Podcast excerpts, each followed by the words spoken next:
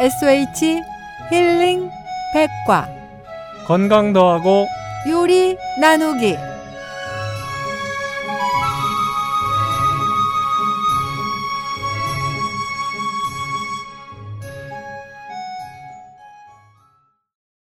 청취자 여러분, 안녕하세요.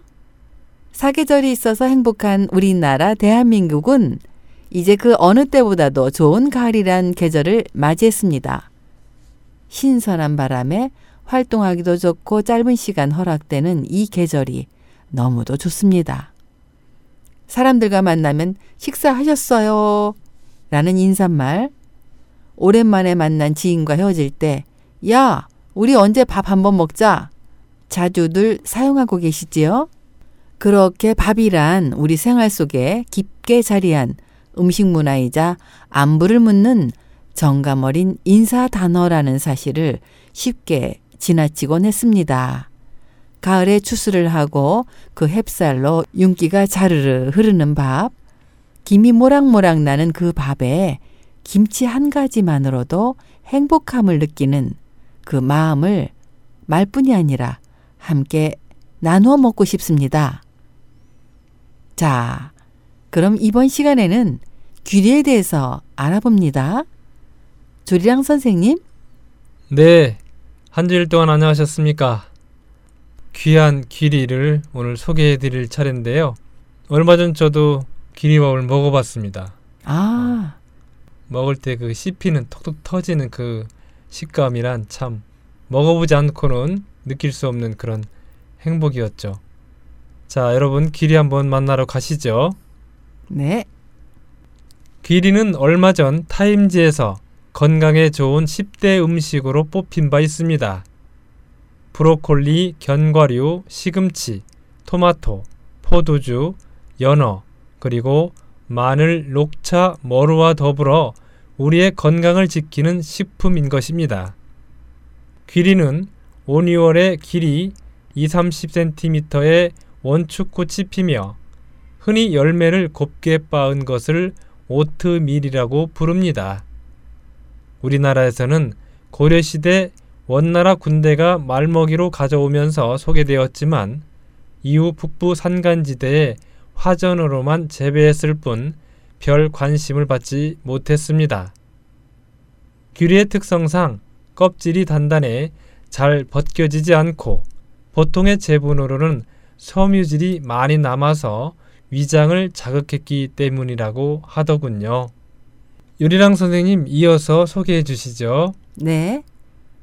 귀리의 풍부한 식이섬유소는 장 운동을 촉진시켜 주어서 변비로 고생하시는 분들에게 도움이 될 것입니다. 이 식이섬유가 변의 부피를 증가시켜서 장 내에 존재하는 발암물질의 농도를 희석시켜 대장암을 예방해주는 효과가 있답니다.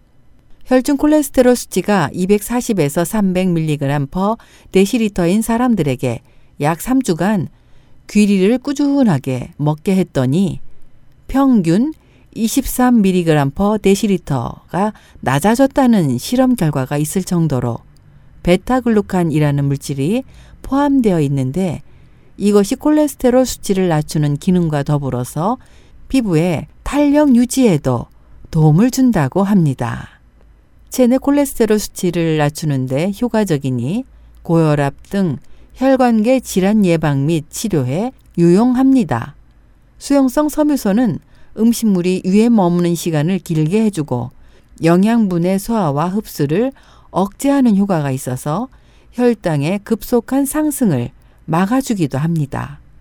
뿐만 아니라 프로스타글리딘 성분을 포함하고 있어서 접촉 습진과 같은 피부병에 대해 소염 효과를 갖고 있으며, 프로테이제라는 항암 물질이 암 예방에도 일익을 담당하고 있습니다.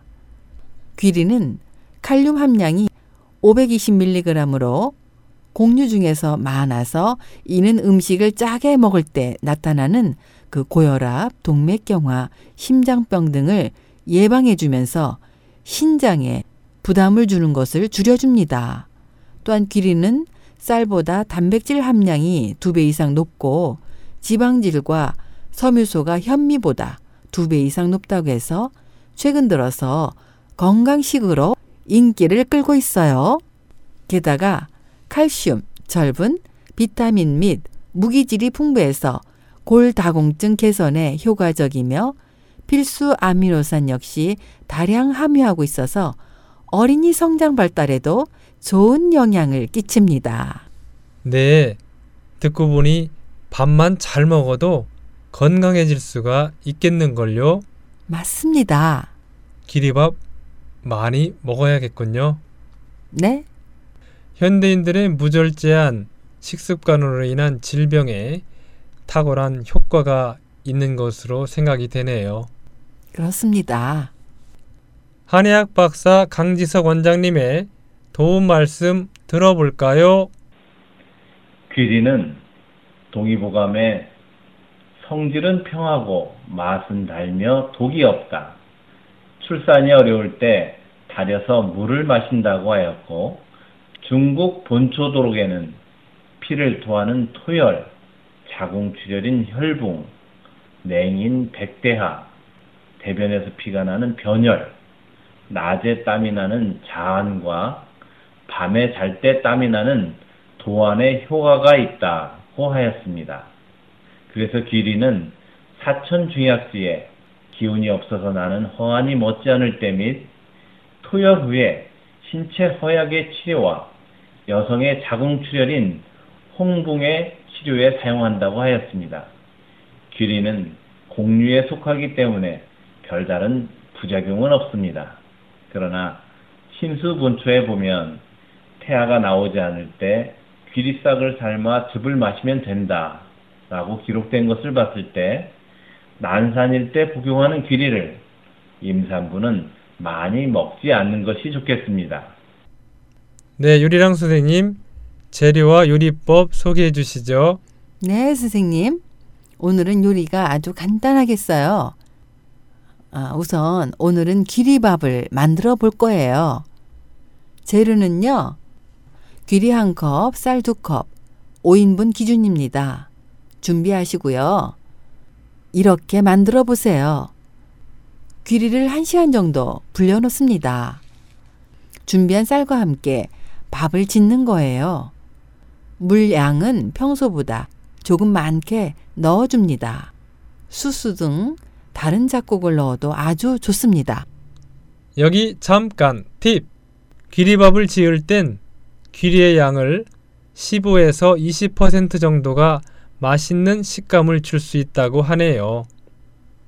요즘은 압력밥솥을 사용하니 굳이 불리지는 않아도 된다고 하는데요. 30분에서 1시간 정도 미리 불려 밥 짓기 하는 것도 좋다고 합니다. 귀리는 쌀이나 밀가루보다 칼륨, 칼슘, 마그네슘이 월등히 많다고 하네요. 오늘 소중한 이들과 맛있는 밥 지어 나누시면 건강도 2배, 맛도 2배가 될 것 같습니다. 그럼 다음 시간에 만나요.